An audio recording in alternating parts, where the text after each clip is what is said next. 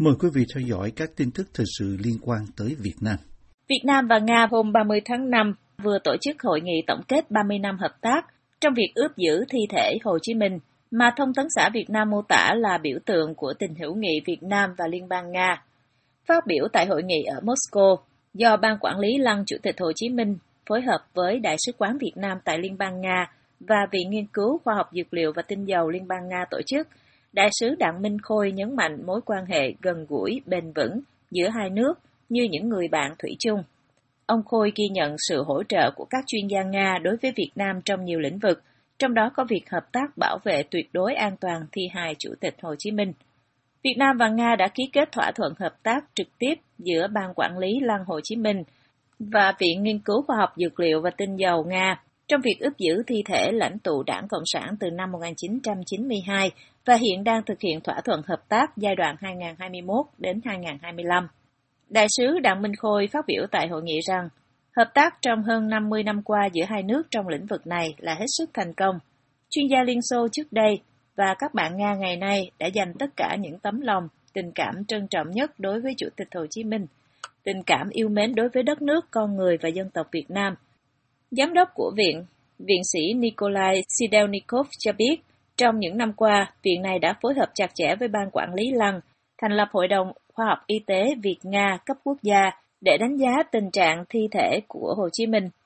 Năm 2019, hội đồng này gồm các chuyên gia Việt Nam và Nga đã đánh giá rằng thi thể vẫn đang ở trong tình trạng tốt, không có bất kỳ thay đổi nào về số liệu so với số liệu khám nghiệm được ghi nhận trong các lần đánh giá trước. Viện này cho biết thêm rằng, thời gian qua đã cử hơn 200 lượt chuyên gia sang công tác tại Ban Quản lý Lăng. Ngược lại, viện cũng tiếp nhận hơn 100 lượt cán bộ của Ban Quản lý Lăng sang thăm học tập, nghiên cứu khoa học, đào tạo ngắn hạn theo chuyên đề. Tại hội nghị, Việt Nam đã trao huân chương cho các cá nhân và tập thể đóng góp trong việc giữ gìn thi thể Hồ Chí Minh. Việc ướp giữ thi thể Hồ Chí Minh vốn là một quyết định tuyệt mật của Bộ Chính trị Đảng Cộng sản Việt Nam từ năm 1967, khi sức khỏe của ông Hồ Chí Minh có dấu hiệu giảm sút, theo tiết lộ của Bộ Tư lệnh Bảo vệ Lăng vào năm 2019, nhân dịp kỷ niệm 50 năm gìn giữ thi thể lãnh tụ Đảng Cộng sản. Trong những năm qua, việc gìn giữ thi thể và duy trì hoạt động tại Lăng Hồ Chí Minh đã gây ra nhiều tranh cãi trong công luận khi kinh phí vận hành quần thể này được cho là quá tốn kém và trái với nguyện vọng được thiêu xác của Hồ Chí Minh.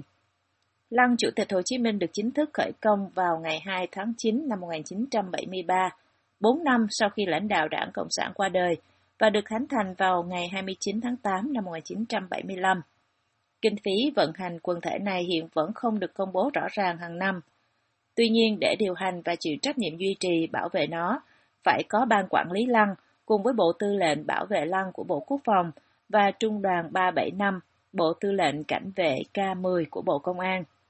Trong một số liệu hiếm hoi dự toán ngân sách nhà nước do chính phủ công bố, ngân sách cho Ban Quản lý Lăng vào năm 2016 là gần 319.000 tỷ đồng.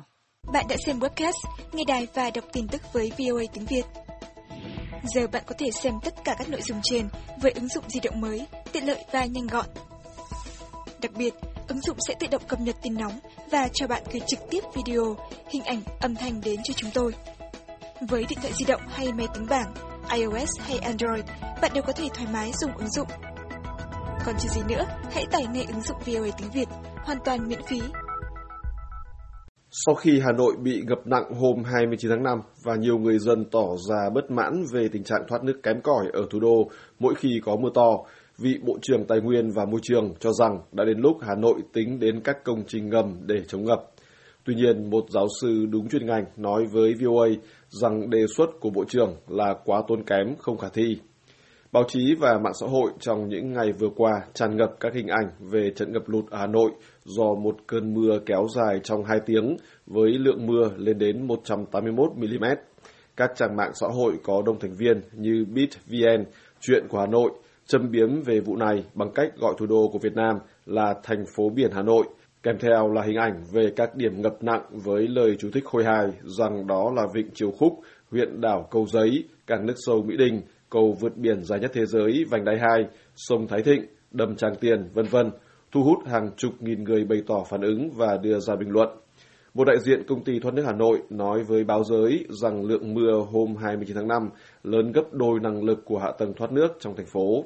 Bộ trưởng Tài nguyên Môi trường Trần Hồng Hà phát biểu với các phóng viên trong nước hôm 30 tháng 5 rằng khi xảy ra mưa lớn dồn dập tập trung vào một thời điểm thì không có hạ tầng nào có thể chịu đựng được, kể cả ở các nước có hạ tầng phát triển như Mỹ, châu Âu, nói gì đến Việt Nam. Khi được hỏi cần có giải pháp gì cho tình trạng cứ mưa lớn là ngập ở Hà Nội và Thành phố Hồ Chí Minh, vốn gây ra nhiều bất bình trong người dân bấy lâu nay, Bộ trưởng Hà đáp lại rằng trong trường hợp thời tiết cực đoan phải tính toán hệ thống để trữ nước và ông nêu một ví dụ là Nhật Bản có khu vực người ta bố trí những đường ngầm ở dưới gọi là hầm chứa lớn ở dưới là nơi chứa nước. Vẫn vị Bộ trưởng Tài nguyên Môi trường của Việt Nam nói thêm hoặc bố trí trường học, sân vận động, cánh đồng lúa trong trường hợp thấy rằng có thể ngập vào những nơi sung yếu thì điều chỉnh cái van trong hệ thống đó để người ta đưa những nơi đó thành nơi chứa nước. Đó là giải pháp mà các nước làm, tất nhiên là đắt đỏ, nhưng quan trọng là tầm nhìn, thiết kế và đầu tư hạ tầng và nó phải đồng bộ, Bộ trưởng Hà nhấn mạnh. Nhận xét về điều mà Bộ trưởng Hà nhắm đến, giáo sư Đặng Hùng Võ, người từng là Thứ trưởng Bộ Tài nguyên Môi trường Việt Nam, nói với VOA. Tôi cho rằng là đấy là một cái giải pháp mà mang tính đọc sách tạo ra thôi, chứ cũng không rất khó khả thi ở Việt Nam hiện nay. Giáo sư Võ đánh giá rằng sẽ có hai trở ngại chính đối với ý tưởng xây các công trình ngầm để chống ngập cho các đô thị lớn như Hà Nội và Thành phố Hồ Chí Minh, đó là tiền và sự quan liêu. Ông phân tích chi tiết hơn. Chúng ta áp dụng ngay một cái giải pháp mà cần rất nhiều tiền, thì cái đó chắc chắn là không phù hợp với Việt Nam bởi vì ngân sách Việt Nam cũng như tiền vay của Việt Nam hiện nay đã quá lớn. Nếu chúng ta vay để làm giống như Nhật, thì đấy là cái phương án tôi cho rằng quá tốn kém và có khi hiệu quả kinh tế không cao. Chúng ta sử dụng ngay những cái giải pháp hiện đại thì chưa chắc đã phù hợp với trình độ quản lý của Việt Nam hiện nay.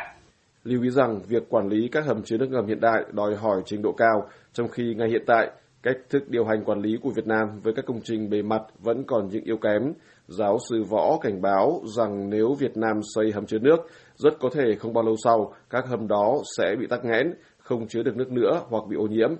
Với hiểu biết chuyên môn của mình, vị giáo sư cũng là cựu Thứ trưởng Tài nguyên Môi trường, cho rằng giải pháp thực tế hơn và rẻ hơn cho Hà Nội là phải làm sống lại các con sông đô thị đã chết, cố gắng tạo ra hệ thống sông đô thị trong xanh, kết nối với nhau, sao cho thoát nước ra sông Hồng. Ông Võ nói thêm. Chúng ta phải vận hành hệ thống sông đô thị trước đã, rồi hãy nói tới các cái giải pháp như ở Nhật hoặc ở một cái nước nào tiên tiến Vị giáo sư khẳng định rằng tình trạng ngập lụt ở Hà Nội thực chất là hậu quả mà thành phố phải gánh chịu do nhà chức trách thực thi quy hoạch một cách vô nguyên tắc đã để cho nhiều ao hồ sông tự nhiên bị chết gần hết và ô nhiễm. Ông Võ cũng cảnh báo rằng không ít thành phố khác ở Việt Nam đang đi vào vết xe đổ của Hà Nội và điều tương tự rất có thể sẽ xảy ra ở những nơi đó. Giữa căng thẳng đang diễn ra giữa Hà Nội và Bắc Kinh về vấn đề chủ quyền đối với quần đảo Trường Sa, Việt Nam và Ấn Độ hôm 30 tháng 5 tổ chức vòng tham vấn chính trị và đồng ý cùng khám phá những cơ hội mới trong quan hệ đối tác nhằm hỗ trợ phát triển kinh tế và an ninh quốc gia của nhau. Người phát ngôn của Bộ Ngoại giao Ấn Độ Arindam Bachi cho biết trên trang Twitter rằng các cuộc thảo luận bàn về các vấn đề song phương, khu vực và toàn cầu cùng được quan tâm giữa hai đối tác chiến lược toàn diện. Trong khi đó, Bộ Ngoại giao Ấn Độ cho biết trong một tuyên bố rằng hai bên đã thảo luận sâu rộng về các cách thức nhằm tăng cường hợp tác hơn nữa, và phía Ấn Độ tái khẳng định quan điểm rằng nước này xem Việt Nam là đối tác quan trọng trong chính sách hành động hướng đông của New Delhi và tầm nhìn Ấn Độ-Thái Bình Dương. Những vấn đề toàn cầu và khu vực được quan tâm chung cũng đã được đề cập đến tại vòng tham vấn, đặc biệt trong bối cảnh tác động toàn cầu của đại dịch COVID-19 và cuộc khủng hoảng đang diễn ra ở Ukraine, giữa lúc cả hai cùng khám phá những cơ hội hợp tác mới nhằm hỗ trợ phát triển kinh tế của nhau và của từng quốc gia, Bộ Ngoại giao Ấn Độ cho biết thêm. Bộ này cho biết hai bên đã bày tỏ hài lòng trong việc phối hợp chặt chẽ tại các diễn đàn khu vực và đa phương, đồng thời nhất trí tăng cường hợp tác song phương phù hợp với sáng kiến Ấn Độ Dương-Thái Bình Dương và triển vọng của ASEAN về Ấn Độ Dương-Thái Bình Dương nhằm đạt được an ninh thịnh vượng và tăng trưởng chung cho tất cả trong khu vực. Việt Nam và Ấn Độ có nhiều điểm tương đồng khi cả hai quốc gia đều có tranh chấp lãnh thổ với Trung Quốc. Cả hai đã có những dự án hợp tác thăm dò dầu khí trong vùng biển của Việt Nam ở Biển Đông trong nhiều năm qua. Theo truyền thông Ấn Độ, quan hệ chiến lược giữa Ấn Độ và Việt Nam trong thời gian qua đang đi theo một quỹ đạo hướng lên giữa bối cảnh Trung Quốc đang ngày càng quyết đoán và tăng cường hoạt động quân sự nhằm khẳng định yêu sách chủ quyền ở khu vực Biển Đông.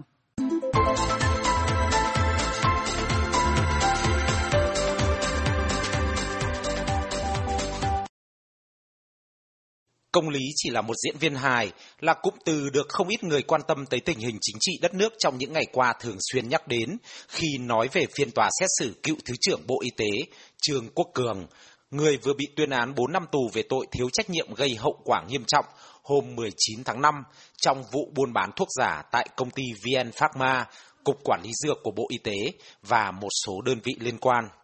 Theo cáo trạng, ông Cường trong vai trò Cục trưởng Cục Quản lý Dược đã xét duyệt cấp số đăng ký thuốc dù hồ sơ không đủ điều kiện, dẫn đến hậu quả là 6 trên 7 loại thuốc giả nhãn mắc Health 2000 Canada được nhập khẩu và tiêu thụ tại Việt Nam trị giá hơn 148 tỷ đồng. Nhiều người lên mạng xã hội chia sẻ bất bình rằng dân đen ăn cắp một con gà, con vịt thì có khi lĩnh án từ 7 đến 9 năm tù, trong khi quan chức cấp phép cho thuốc giả làm hại không biết bao nhiêu người thì chỉ bị 4 năm tù. Có người còn nghi rằng với mức án này, cựu thứ trưởng chỉ phải ngồi tù 1 phần 3 bản án là có thể được hưởng lượng khoan hồng, hay nếu chạy tốt thì có khi còn không phải ngồi tù. Chị Nguyễn Hoàng Anh, một nhân viên văn phòng tại Hà Nội, nói phiên tòa như một trò đùa cho thấy chiến dịch đốt lò được thực hiện lâu nay là hình thức và rằng chỉ có củi mới biết lò đốt ai chừa ai. Những thằng đấy phải tử hình nó mới nhìn sau nó mới ấy được. Vì như thế là nó giết người gián tiếp được còn gì nữa. Vì là nó cấp phép như thế nó chết bao nhiêu con người. Thực ra ông có nghĩ mà xem những người người ta uống phải cái thuốc ung thư giả đấy thì chả chết. Đáng lẽ là một năm chết thì có khi chỉ ba tháng là chết rồi còn gì. Chị Hoàng Anh chia sẻ, theo chị Hoàng Anh, mức án này chắc chắn là nhờ yếu tố chạy trò tốt, thỏa thuận của các phe cánh và những gì mà bị cáo nắm trong tay. Vì thằng này nó mà chết thì nó sẽ khai ra một đống thằng, đúng mà chỉ có thằng dân đen là chết thôi. Chị than thở. Chia sẻ quan điểm về bản án này, chị Nguyễn Thu Hiền, phóng viên của một cơ quan báo chí lớn ở Hà Nội nói. Gì không mua được bằng tờ thì mua được bằng rất nhiều tờ. Gì đâu, chuyện đấy là chuyện bình thường. Em thấy thế bây giờ mà cứ trông đợi cái gì em nói thật với anh nhé nó là một chùm những cái thứ đấu đá với nhau chết mệt Tuy bất bình nhưng nhiều người cho biết vẫn hy vọng vụ án thuốc giả ở Bộ Y tế sẽ tiếp tục được mở rộng để lôi ra ánh sáng những kẻ chịu trách nhiệm như tâm sự của anh Hoàng Minh, một chuyên viên hoạt động trong lĩnh vực y tế. Thì nói chung là nó thỏa thuận phe phái thôi mà. Nó nó chỉ là một trong những đầu mối thôi tới nó moi tiếp ra nhiều lắm bộ trưởng, nguyên bộ trưởng các thứ, nó bác ra nó phang hết kim tiến, kim tiếc nó phang sạch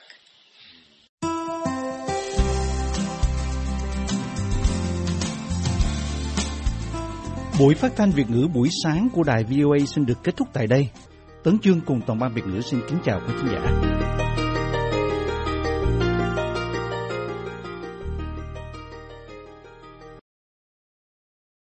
This program has come to you from the Voice of America, Washington.